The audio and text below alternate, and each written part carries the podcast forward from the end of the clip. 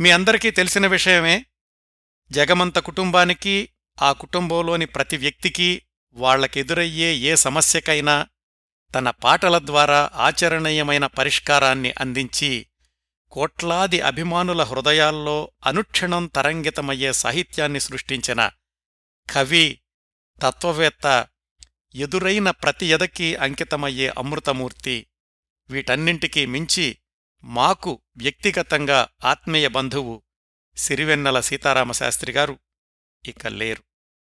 ఈ మాట నేను చెప్పాల్సి వస్తుందని ఎప్పుడూ అనుకోలేదు. అనుకోని సంఘటనల సమాహారమే జీవితం అయినప్పటికీ సిరివెన్నెలగారు లేని పాటల ప్రపంచాన్ని, మామూలు ప్రపంచాన్ని కూడా ఊహించుకోవడం చాలా కష్టం. వార్త తెలియగానే మనసంతా శూన్యమైపోయింది, మెదడు ముద్దుబారిపోయింది. శాస్త్రిగారితో మా స్నేహం వయసు ఇరవై సంవత్సరాలు, రెండు దశాబ్దాలు. మన సమయం తెల్లవారుజామునే సిరివెన్నెలగారి తమ్ముడు శ్రీరామ్ గారితో మాట్లాడాక, కొంచెం సంభాళించుకున్నాక అప్పటి మనసులోని భావాలకు నేనిచ్చిన అక్షరరూపం. నిలువెత్తు ఆశావాదం నిట్ట నిలువునా కూలిపోయే దృశ్యం ఇంత త్వరగా ఎదురవుతుందని ఊహించలేదు. అన్నగారూ అని మీరు నోరారా పిలిచినా తమ్ముడూ అని పిలిచే ధైర్యం నేను చేయలేకపోయానెప్పుడు. ఇప్పుడు ఏమని పిలిచినా పలకలేనంత దూరం వెళ్ళిపోయారా శాస్త్రిగారు? ఇది అన్యాయమండి. ఇరవై సంవత్సరాల ఆత్మీయతలో ప్రతిక్షణం విలువైన జ్ఞాపకమే. మనం మాట్లాడుకున్న వేలాది గంటలు మనసు ముంగిట్లో నిల్చుని మౌనంగా రోధిస్తున్నాయి. మీతో ఇంకా మాట్లాడే అవకాశం లేదు, రాదు. మీ పాటల్లోనే మిమ్మల్ని చూసుకోమని మీరెప్పుడూ చెప్పలేదు, కాని అదే మిగిలింది. ఇప్పుడు మాట మౌనమయ్యింది, కన్నీరు గడ్డకట్టిపోయింది. ఈ కార్యక్రమాన్ని సిరివెన్నెలగారికి నివాళి అనడం లేదండి. ఇది సిరివెన్నెలగారితో మా జ్ఞాపకాల దొంతర, వాటిలోని కొన్ని మధుర స్మృతుల్ని మీతో పంచుకునే ప్రయత్నం. సిరివెన్నెలగారి పాటల గురించి, ఆ పాటల్లోని ప్రత్యేకతల గురించి అనేక వ్యాసాలు రాశాను, అనేకసార్లు ప్రసంగాలు కూడా ఇచ్చాను. మన టాక్షోల్లో కూడా సిరివెన్నెలగారి బాల్యం నుంచి ఆయన మొదటి సినిమా వరకు జరిగిన ప్రయాణాన్ని దాదాపు గంటంబావు కార్యక్రమంగా మీ ముందుకు తీసుకొచ్చాను. అలాగే సిరివెన్నెలగారి నాన్నగారు సివి యోగిగారి గురించి, వారి తమ్ముడు శ్రీరామ్ గారు వ్రాసిన సమ్మాన్యుడు అనే పుస్తకం గురించి కూడా ఒక షో చేశాను. ఆ విశేషాలు మళ్లీ పునరావృతం చేయబోవడం లేదు. మిత్రులు మారుతీరావు గారు ఒక మాట చెప్పేవాళ్లు, ఇలాగా ఆత్మీయుల నిష్క్రమణ సందర్భంలో మాట్లాడేటప్పుడు వాళ్ల ప్రత్యేకతలు, వాళ్ళు రాసిన కథలు, సాహిత్యం, రచనలు, వాటి విశిష్టత, ఇలాంటి వాటి గురించి చాలామంది మాట్లాడగలరు. వారితోటి మనకున్న ప్రత్యేక అనుబంధం, ప్రత్యేక జ్ఞాపకాలు ఇవి ఎక్కువ మందికి తెలియవు కాబట్టి వాటిని పంచుకోవడం, వాటినుంచి ఆయా ప్రముఖుల వ్యక్తిత్వంలోని ఔన్నత్యపు కోణాలను అందరికీ పరిచయం చేయడం, అదే నిజమైన స్మరణిక అవుతుంది అని. అందుకనే ఈ కార్యక్రమంలో సిరివెన్నెలగారి పాటల విశ్లేషణల కంటే ఆయన్తోటి మా అనుబంధం గురించి మీతో పంచుకుంటూ వారి వ్యక్తిత్వంలో నేను గమనించిన కొన్ని కొత్త కోణాలను మీకు కూడా పరిచయం చేస్తారు. ఆరేళ్ల క్రిందట రెండు వేల పదిహేనులో సిరివెన్నెల సీతారామశాస్త్రిగారి షష్ఠిపూర్తి సందర్భంగా ఒక ప్రత్యేక సంచికను వేద్దామని ఆయన తమ్ముడు శ్రీరామ్ గారు ప్రణాళిక సిద్ధం చేశారు. దానికోసమని నన్నొక వ్యాసం వ్రాయమన్నారు. అది వ్రాసి శాస్త్రిగారికి పంపించాక ఆయనతో అన్నాను, ఇందులో మీకేమైనా అభ్యంతరకరంగా కానీ ఇబ్బందికరంగా కానీ అనిపిస్తే వాటిని తొలగిస్తాను అని. అప్పుడు ఆయన అన్నారు, అన్నగారు మీరు ఏమీ మార్చాల్సిన పనిలేదు, మీరు వ్రాసింది యథాతథంగా వేద్దాం అన్నారు. ఆ ప్రయత్నం కార్యరూపం దాల్చలేదనుకోండి. ఆ వ్యాసంలో ఉదహరించిన కొన్ని సన్నివేశాల్ని కూడా ఈరోజు మీతో పంచుకుంటాను.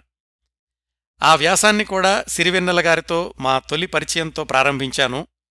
ఆయనతో మా పరిచయం ఎలా జరిగిందంటే, చిన్నప్పటినుంచి కూడా సినిమాలంటే నాకు చాలా ఇష్టం, ముఖ్యంగా సినిమాల్లోని పాటలంటే. అందుకని సినిమాకి వెళ్ళినప్పుడల్లా పావలానో పది పైసలో పెట్టి సినిమా పాటల పుస్తకం కూడా కొనుక్కుని వాటిల్లోని మంచి వాక్యాలను పది మందితోటి పంచుకోవడం అనేది ఒక హాబీలాగా ఉండేది చిన్నప్పుడు. ఆ రోజుల్లో నాకు బాగా నచ్చినవి ఆచార్య ఆత్రేయ గారి పాటలు. ఆ తర్వాత సిరిసిరిమువ్వ చిత్రం విడుదలైనప్పుడు ఝుమ్మందినాదం ఇలాంటి పాటలు విని అరే మామూలు మాటలేనే, అయినా ఇంకా కొత్తగా ఉన్నాయేంటి, ఇలాంటి ఆలోచనలు మనకెందుకు రావు అనిపించింది.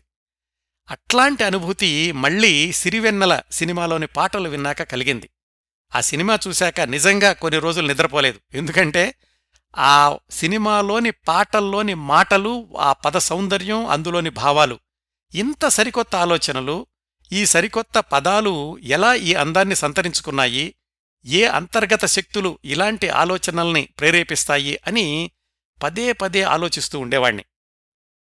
ఎప్పటికైనా ఈ సిరివెన్నెల సీతారామశాస్త్రి గారిని కలవడం అంటూ జరిగితే మొట్టమొదటిసారిగా చేయాల్సిన పని ఆయన కుడి చేతికి నమస్కారం పెట్టడం అనుకునేవాణ్ణి. అప్పట్లో ఈ సిరివెన్నెల సినిమా విడుదలైనటువంటి సందర్భంలో ఆ అవకాశం రెండు వేల రెండులో కలిగింది. ఎట్లా జరిగిందంటే, రెండు వేల రెండులో అంటే ఇరవై ఏళ్ల క్రిందట సిలికానాంధ్ర ఉగాది కవి సమ్మేళనం చేయాలనుకున్నప్పుడు సిరివెన్నెల గారిని ప్రత్యేకంగా పిలుద్దాం అనుకున్నాం. ఆ కార్యక్రమానికి నేను అధ్యక్షత వహించాలి. ఆ దృశ్యం ఊహించుకుంటేనే ఒళ్ళు పులకరించింది, జలధరించింది కూడా. ఆ సందర్భంలోనే మొట్టమొదటిసారిగా శాస్త్రిగారితోటి ఫోన్లో మాట్లాడాను. ఆ మొదటి ఫోన్ కాల్ దశాబ్దాల అనుబంధానికి పునాది వేస్తుందని అప్పుడు అనుకోలేదు. ఒకటి రెండుసార్లు ఫోన్లో మాట్లాడి కార్యక్రమం ఎలా ఉండాలో చర్చించుకున్నాం. నాకు చాలా ఇష్టమైనటువంటి ఎప్పుడూ ఒప్పుకోవద్దురా ఓటమి పాటని అడిగి మరీ పాడించుకున్నాను ఆయన నోటితో వినాలని. అయితే శాస్త్రిగారి అనారోగ్యరీత్యా చివరి నిమిషంలో ఆయన అమెరికా వచ్చేటటువంటి కార్యక్రమం రద్దయింది. అయితే అదే సంవత్సరం అంటే రెండు వేల రెండు జూన్లో ఇండియా వెళ్ళినప్పుడు శాస్త్రిగారిని కలుసుకోవాలని విశ్వ ప్రయత్నం చేశాను. ఎన్నిసార్లు ఫోన్ చేసినా ఎవరూ తీసుకునేవాళ్లు కాదు. ఒకరోజు కవయిత్రి కుప్పిలి పద్మగారిని పలకరిద్దామని వాళ్ళింటికి వెళ్ళాను. మాటల మధ్యలో చెప్పాను, ఇలా సిరివెన్నెల గారిని కలుద్దామంటే ఫోన్ తీయడం లేదు అని. నాకు తెలుసండి, నేను ట్రై చేస్తానుండండి అని ఆవిడ ఫోన్ చేశారు. సిరివెన్నెల గారి ఆఫీసులో ఎవరో ఫోన్ తీశారు. ఇలా అమెరికా నుంచి వచ్చారు కిరణ్ ప్రభు గారు, మిమ్మల్ని కలవాలని ఎదురుచూస్తున్నారు అని మెసేజ్ ఇచ్చారు ఆవిడ. ఆ తర్వాత ఓ గంటకి నేను ప్రెస్ క్లబ్లో ఉంటే నా సెల్ ఫోన్ మోగింది. కిరణ్ ప్రభు గారు, నేను సిరివెన్నెలను మాట్లాడుతున్నాను అన్నారు. నా ఆశ్చర్యానికి అవధులు లేవు. మిమ్మల్ని కలుసుకోవడానికి వీలవుతుందండి అని అడిగాను. వీలవడం ఏంటండి, ఇప్పుడు వెంటనే వచ్చేయండి అన్నారు. మరొక గంటలో ఎల్లారెడ్డిగూడలో ఉన్న వెస్టర్న్ ప్లాజా కాంప్లెక్స్లో పెంట్ హౌస్కి వెళ్ళాను. మొదటిసారి సిరివెన్నెల గారిని చూడడం అదొక అద్భుతమైనటువంటి ప్రత్యేకమైన అనుభూతి. ఆ తర్వాత ఎన్నోసార్లు కలుసుకున్నాం, కొన్ని వందల గంటలు ఫోన్లో మాట్లాడుకున్నాం. కానీ మొదటిసారి ఆయన్ని కలుసుకున్నప్పటి ఆ క్షణాలు మాత్రం ఇంకా నా మనసులో అలా ముద్రించుకుపోయాయి. మొదటి అరగంటలోనే ఎన్నో సంవత్సరాల పరిచయం ఉన్నంత అభిమానాన్ని పంచి ఇచ్చారు సిరివెన్నెల గారు, ఆయన కుటుంబ సభ్యులు కూడా.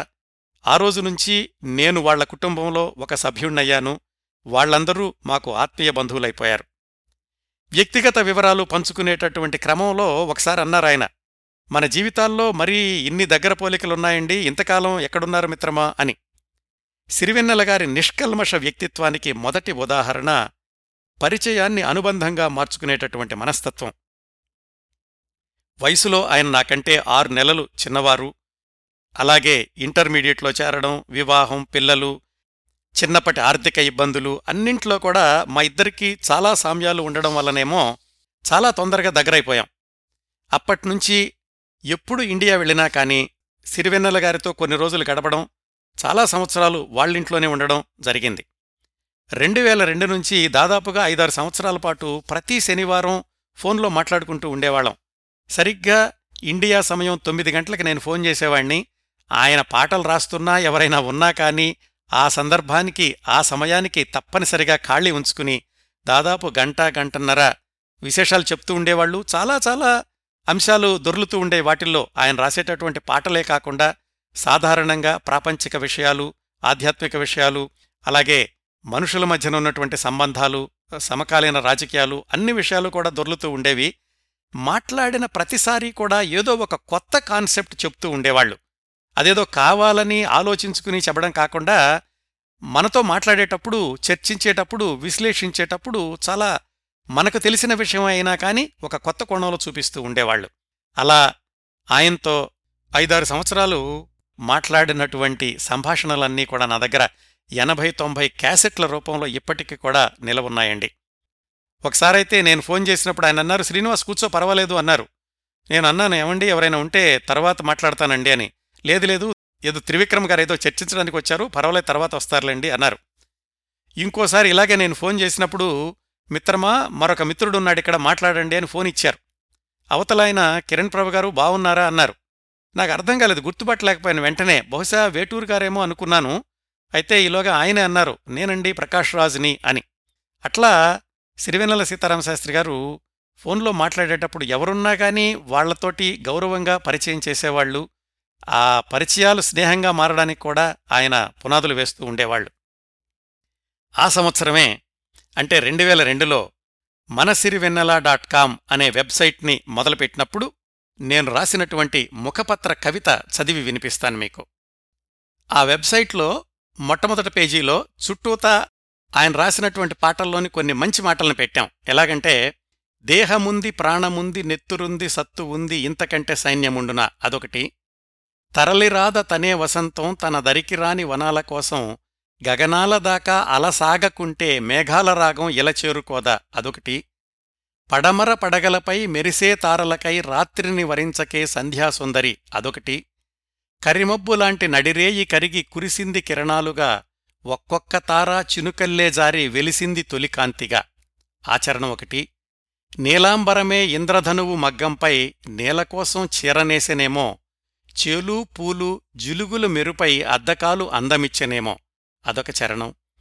బాధలేని ఏ బంధమైనా బిగువులేనిదే, పోరులేని ఏ విజయమైనా విలువలేనిదే ఇది ఇంకొక పాటలోని చరణం.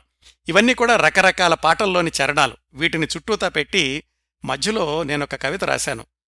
నెత్తురోడుతున్న గాయాలలో కాంతిరేఖల్ని చూపించడం, కమ్ముకొచ్చే సుడిగాలుల్లో గులాబీ రేఖల్ని అందించడం, నీటిలోని చేపపిల్ల కన్నీటి ధారల్ని పొదివి పట్టడం, నిత్య ఘర్షణలాంటి బతుకు సమరంలో ధైర్యానికే ధైర్యం చెప్పడం ఆయన పాటలకే చెల్లింది, అందుకే ఆశావాదం ఆయన పాటలకు మోకరిల్లింది అని ఆ మనసిరివెన్నెల డాట్ కామ్లో మొట్టమొదటి పేజీలో నేను కవిత రాశాను. ఆ వెబ్సైట్లో వచ్చినటువంటి ట్రాఫిక్ అంతా కూడా యువతరం నుంచే. కొంతమంది అయితే జీవితంలో చనిపోయేలోగా ఒక్కసారైనా ఈయన్ని కలుసుకోవాలి అని మెసేజెస్ పెడుతుండేవాళ్లు. అన్ని వయసుల వారిని తన సాహిత్యంతో అలరించడమే కాదు, అన్ని వయసుల వారితో కూడా ఇట్టే కలిసిపోగల మైనపు ముద్ద సిరివెన్నెల గారు అని ఆ వెబ్సైటు నిర్వహించినప్పుడు, ఆ వెబ్సైట్లోని యువతరంతో ఆయన సంభాషించినప్పుడు తెలిసింది. ఆ తర్వాత రెండేళ్లకు ఒక అద్భుతం జరిగింది. రెండు వేల నాలుగు జనవరిలో సిరివెన్నెల సీతారామశాస్త్రి గారు అమెరికా వచ్చి రెండు నెలల పాటు మా ఇంట్లో ఉన్నారు. అది మాకు దక్కిన అరుదైన అవకాశం. అయితే సిరివెన్నెల గారు అలా రెండు నెలల పాటు ఇంకొకరి ఆతిథ్యంలో ఉండడం అనేది అదే మొదటిసారి, బహుశా అదే చివరిసారి అయి ఉంటుందేమో. అందుకే అద్భుతం జరిగింది అన్నాను. ఆ రెండు నెలల్లో కూడా ప్రతిరోజూ పండగ అన్నట్లుగా ఉండేది మా ఇంట్లో. బే ఏరియాలోని సిరివెన్నెల అభిమానులంతా రోజుకి పది పదిహేను మంది వస్తుండేవాళ్లు. అందరితోటి ఓపికగా గంటల తరబడి కబుర్లు చెప్తుండేవాళ్లు. ఆయన లక్ష్యం ఎప్పుడూ కూడా యువతరమే. అలాగే మనందరిలో ఉన్నట్లే శాస్త్రిగారిలో కూడా ఒక పసిబాలుడున్నాడండి. అంత గంభీరమైన పాటలు రాసే ఆయన మా పిల్లలతోటి కలిసి జోక్సేస్తూ చాలా సరదాగా ఉండేవాళ్లు. అప్పుడు అనిపించేది, ఈయనేనా అంత అద్భుతమైన గంభీరమైన సాహిత్యాన్ని సృష్టించేది అని. అలాగే లాస్ వెగాస్ క్యాసినోల్లో స్లాట్ మెషీన్ల దగ్గర నుంచి ఒక పట్టాన్ని కదిలేవాళ్లు కాదు. ఎంత పోయింది ఎంతొచ్చింది అనేది కాదు అన్నగారు, ఆ మెషీన్లు చేసే చప్పుడు, ఆ చుట్టుపక్కల వాతావరణం సరికొత్తగా ఆలోచనల్ని స్పందింపచేస్తాయి అంటుండేవాళ్లు. అట్లాగే ఆయన అమెరికాలో రెండేళ్లు మా ఇంట్లో ఉంటున్నారంటే సినిమా ఇండస్ట్రీలో చాలామందికి నమ్మబుద్ధి కాలేదు. నిజంగా ఈయనసలు హైదరాబాద్ దాటి బయటికెళ్లరు, అమెరికా వెళ్లడమేమిటి, ఎవరో తెలియనాయనింట్లో రెండు నెలలు ఉండడమేమిటి అని ఎవరూ నమ్మేవాళ్లు కాదట. కృష్ణవంశీ గారు, ఎం ఎస్ రాజ్ గారు తరచూ ఫోన్ చేస్తుండేవాళ్లు. కృష్ణవంశీ గారి శ్రీ ఆంజనేయం సినిమాకి ఒక పాట కూడా మా ఇంట్లో ఉండి రాశారు. నేను చూశానప్పుడు ఆయన పాట రాయడానికి ఎంత మదన పడతారు. ఆ ట్యూను పదే పదే విని దాన్ని బ్రెయిన్లోకి ఎక్కించుకుని తర్వాత దాన్ని మాటల్లోకి పొదగడానికి దానికి ముందు ఆయన నోట్స్ రాసుకోవడం, ఎన్ని డజన్ల పేజీలు నోట్స్ రాస్తే ఒక పాట తయారవుతుంది అనేది ప్రత్యక్షంగా చూసే అరుదైన అవకాశం దొరికింది మాకప్పుడు. ఆ సందర్భంలోని జరిగినటువంటి ఒక రెండు సంఘటనలు చెప్తాను. ఇవి కొంచెం సెన్సిటివ్గా ఉండొచ్చు, కానీ సిరివెన్నెల సీతారామశాస్త్రి గారు ఇది చదివి పర్వాలేదు నా పుస్తకంలో ఉండొచ్చు అన్నారు కాబట్టి ఆ విశేషాలని మీ ముందుంచేటటువంటి ధైర్యం చేస్తున్నాను. ఆయన మా ఇంటి దగ్గర ఉండగా ఏం జరిగిందంటే, ఒకరోజు మా కజిన్ వాళ్ల గృహప్రవేశానికి తీసుకెళ్లాను. అక్కడ సత్యనారాయణ వ్రతం చేయడానికి ఒక పురోహితుడి గారు వచ్చారు. ఆయన పూజ చేసినటువంటి విధానం చూసి సిరివెన్నెల గారు ఆయనకి పాదాభివందనం చేశారు. సిరివెన్నెల లాంటి ప్రముఖుడు అలాగా పాదాభివందనం చేయడం చాలామందికి ఆశ్చర్యం కలిగించింది. ఎవరో అడిగారు కూడా, ఏమండి అందరూ మీకు పాదాభివందనం చేస్తారు, మీరు ఇలా ఒక సామాన్యమైన ఆ ప్రశ్న పూర్తి కాకుండానే ఆయన చెప్పారు. ఏమని? తాను చేసే పనిని చిత్తశుద్ధితో మనసుని కేంద్రీకరించి క్రమశిక్షణతో చేసేవాళ్ల ఎవరినైనా సరే గౌరవనీయమైన వ్యక్తులుగానే పరిగణిస్తాను. ఈరోజు నేను నమస్కారం చేసింది ఆ పురోహితుడిగారు చూపించిన చిత్తశుద్ధికి అని వివరణ ఇచ్చారు. ఇది బానే ఉంది. కొన్ని రోజుల తర్వాత ఇంకో సంఘటన జరిగింది. మా మిత్రుల్లో ఒక ఆయన సిరివెన్నెల గారిని భోజనానికి పిలిచారు.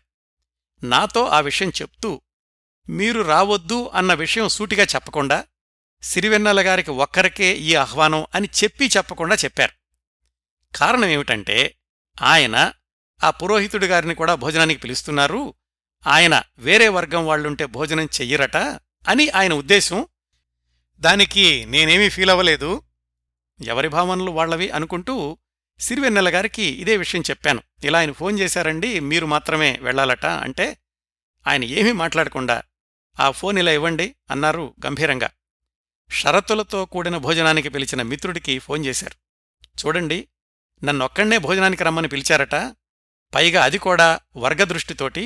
నేను ప్రస్తుతం కిరణ్ ప్రభ గారి అతిథిని, కులం మతం ప్రాధాన్యతలను బట్టి నేను స్నేహం చెయ్యను, వీళ్ళింట్లో ఉన్నాను కాబట్టి వీళ్లు నాకు గౌరవనీయులు, పైగా ఒక వర్గం వాళ్లుంటే భోజనం చెయ్యను అనే ఛాందసభావాలున్న పురోహితుడి గారి కోసం అస్సలు రాను అని స్పష్టంగా సూటిగా చెప్పారు. నేనప్పుడు చెప్పాను, ఏమండి ఆ రోజు మీరు పాదాభివందనం చేసింది ఆ పురోహితుడి గారికే అని గుర్తు చేస్తుంటే ఆయన అన్నారు, నాకు తెలుసు అన్నగారు, ఆ రోజు ఆయనకు పాదాభివందనం చేసింది ఆయనకి వృత్తి పట్ల ఉన్న గౌరవానికి. ఈరోజు నేను తిరస్కరించింది ఆయనలో ఉన్నటువంటో లేకపోతే మీ మిత్రుడు చెప్పినటువంటో ఛాందసభావాలకి వ్యతిరేకతతోనూ అని. అదండి నమ్మిన విలువల కోసం నిలబడే సిరివెన్నెల గారి మనస్తత్వం. అలాగే తరచూ విమర్శకి గురయ్యే వ్యక్తుల్లో కూడా మంచితనం ఉంటే ఆయన దాన్ని గౌరవిస్తూ ఉండేవాళ్లు. ఎంత గొప్పవాళ్లైనా కానీ వాళ్లల్లో లోపాలుంటే స్పష్టంగా విమర్శించడం కూడా సిరివెన్నెల గారి విలక్షణ వ్యక్తిత్వంలో ఒక కోణం అని నాకప్పుడు తెలిసింది. అట్లాగే నా గురించి కూడా ఒక విషయం చెప్తాను. నాకు పూజలు, పునస్కారాలు, విగ్రహారాధన ఇలాంటి వాటిల్లో నమ్మకం లేదు, వాటిని పాటించను కూడా. అయితే అలా నమ్మేవాళ్లను నేను విమర్శించను, బహిష్కరించను. సమాజానికి హాని కలగనంతకాలం ఎవరి నమ్మకాల పరిధిలో వాళ్లు జీవిస్తూ ఉంటే మనం నిరసించాల్సిన అవసరం లేదు అని నా నమ్మకం. చాలామంది నా గురించి సిరివెన్నెల గారికి చెప్తూ ఆయనకి దేవుడి మీద నమ్మకం లేదండి అని అంటుంటే ఆయన అన్నారు ఒకసారి, మీరు అపార్థం చేసుకుంటున్నారు, నిజానికి అన్నగారే గొప్ప ఆస్తికులు, ఆయన చేసే ప్రతి పనిని త్రికరణశుద్ధిగా నమ్మి క్రమశిక్షణతో గౌరవంతో చేస్తారు. ఆ పేరుతో పిలవకపోవచ్చేమో కానీ నిజానికి ఆయన చేసే ప్రతి పని ఆయనకి దైవ సమానమే అని సిరివెన్నెల గారు చెప్పారు. అదండి సిరివెన్నెల గారి విశాల భావాలకి, ఎదుటివారిని వారి కోణంలో అర్థం చేసుకునే మనస్తత్వానికి ఒక ఉదాహరణ.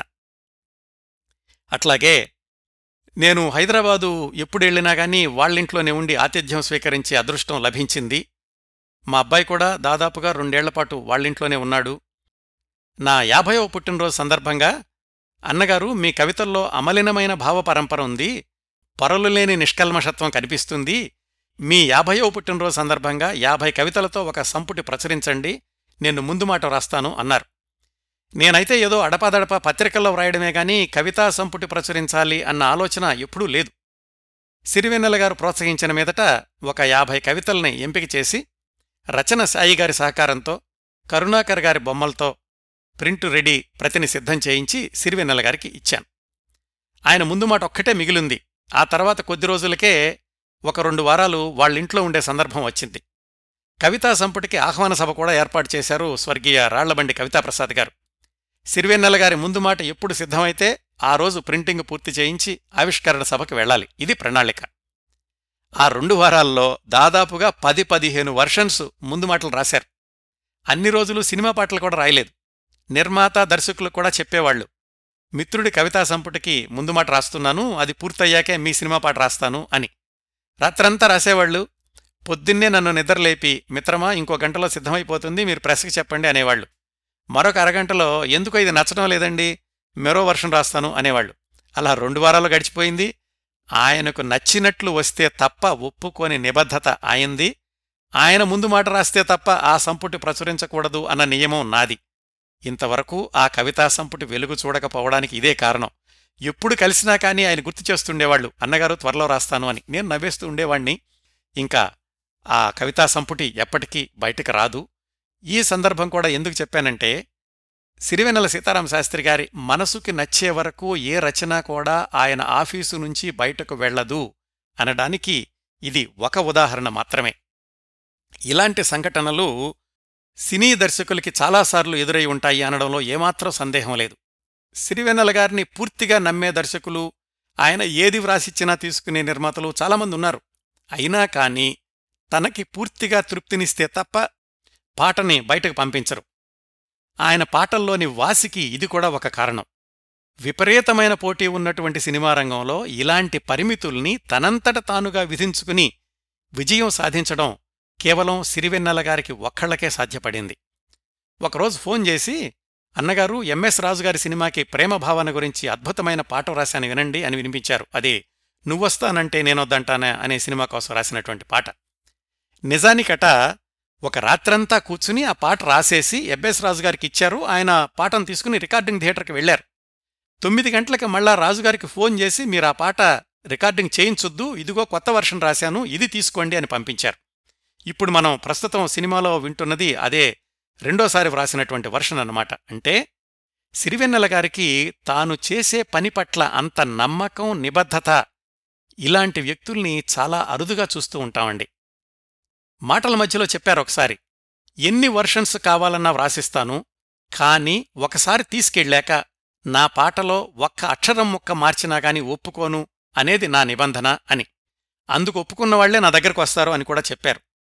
ఒకసారి ఒక ప్రముఖ హీరోకి ఒక పాట రాసి పంపిస్తే, సంగీత దర్శకుడు ఏదో ట్యూన్ కోసం కొంచెం అడ్జస్ట్ చేయడానికని హీరోయిన్ హీరోని ఓరోరే అనేటటువంటి ఏదో చిన్న మాట ఏదో దానిలో చేర్చారు. సిరివెన్నెల గారు వెంటనే సెట్టుకు వెళ్లి సరాసరి సంగీత దర్శకుణ్ణి నిలదీసినటువంటి ధైర్యం కూడా ఆయనది. ఈ విషయం ఆయనే స్వయంగా నాకు చెప్పారండి. అలాగే ఇంకో మాట కూడా చెప్తుండేవాళ్ళాయన, నేను ఆసుకవిని కాదు, పాట కావాలంటే నాకు కావలసినంత సమయం మీరు ఇవ్వాలి, అలా అయితేనే నా దగ్గరకు రండి అనగలిగేటటువంటి ధైర్యం కూడా ఆయన సొంతం.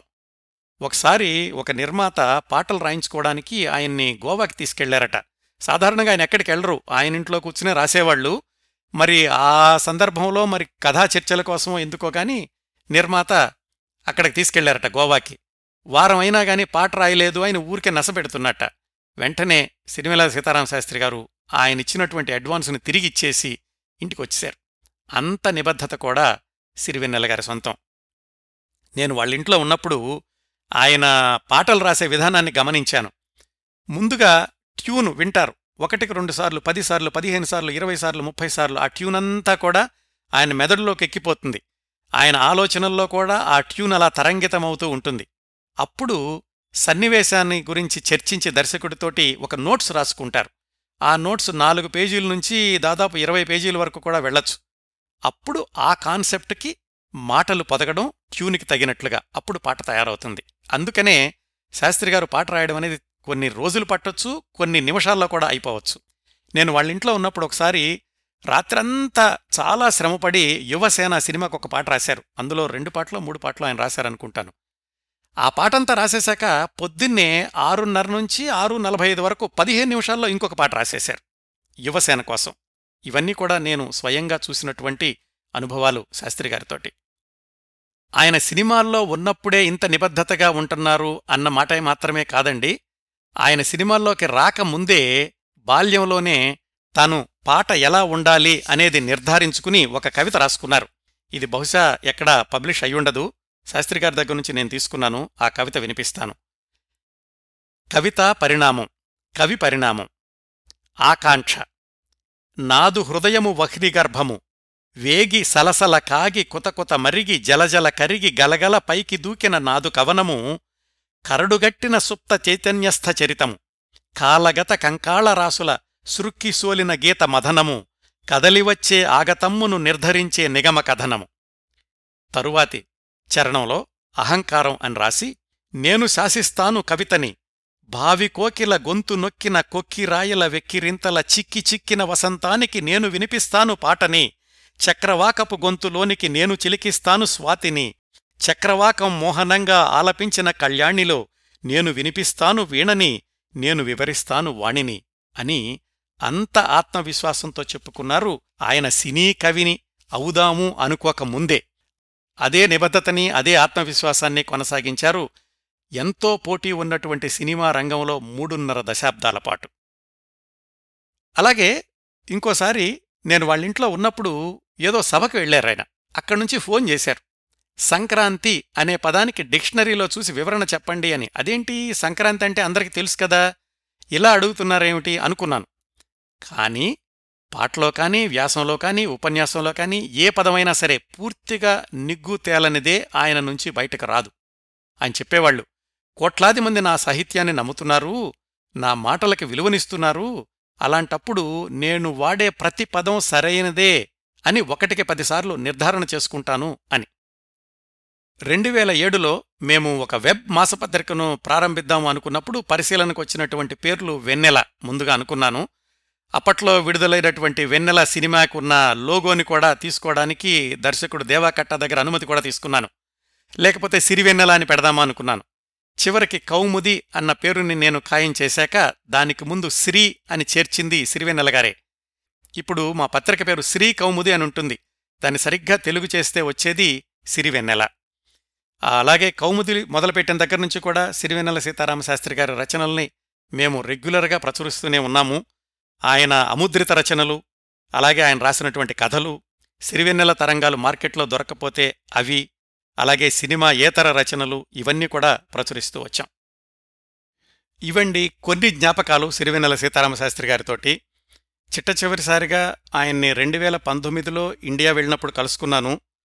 ఆయన ఆఫీసులోకి తీసుకెళ్లి ఆయన కుర్చీలో నన్ను కూర్చోమన్నారు. అయ్యో వద్దు సార్, మీరు కూర్చునే కుర్చీ నేను కూర్చోవడం ఏంటండి అంటే, కాదు కాదు, మీరు చేస్తున్నటువంటి సేవ మామూలుది కాదు, చాలా విలువైనది, మీరు కుర్చీలో కూర్చోవడం నాకు గౌరవం అని నన్ను చిన్నవాణ్ణి చేశారు మిత్రులు సిరివెన్నెల సీతారామశాస్త్రి గారు.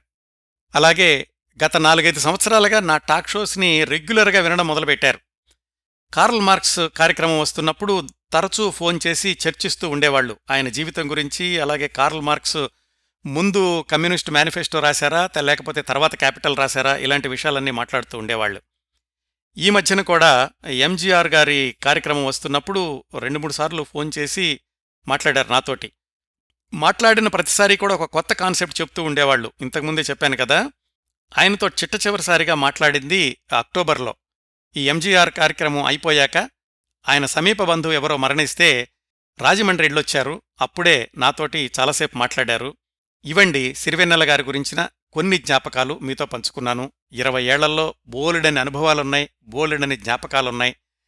కానీ ఈ సందర్భంలో ఇంతకంటే ఎక్కువగా పంచుకునేటటువంటివి గుర్తురావడం లేదు, ఒకదాని మీద ఒకటి ఓవర్లాప్ అవుతున్నాయి. ఆయన లేరు అన్న విషయం పదే పదే గుర్తొచ్చి మనసు కలుక్కుమంటూ ఉంటోంది. ఆయన యాభై వసంతాల జన్మదిన శుభాకాంక్షలు అంటూ రెండు వేల ఐదులో ఒక కవిత రాశాను. చివర్లో నాలుగైదు లైన్లు మార్చి అదే కవితను మీకు చదివి వినిపిస్తాను. సన్నజాజి పువ్వులాంటి పాట పరిమళాలతో మనసుని వెంటాడుతుంది, ఋతుచక్రాన్ని ఎదిరించి నిలుస్తుంది. ప్రేయసి దరహాసంలాంటి పాట ప్రేమకి అసలైన చిరునామా చూపిస్తుంది, గుండె తడికి కొత్త అర్థం చెబుతుంది. వెన్నెలవానలాంటి పాట రేయంతా కబుర్లాడుతుంది, తెల్లారినా ఎదలోతుల్లో ప్రతిధ్వనిస్తుంది. ప్రాగ్దిశవీణయలాంటి పాట ప్రకృతికి కొత్త నిర్వచనాన్నిస్తుంది, కనిపించే ప్రతిదృశ్యాన్ని పదచిత్రంగా బంధిస్తుంది.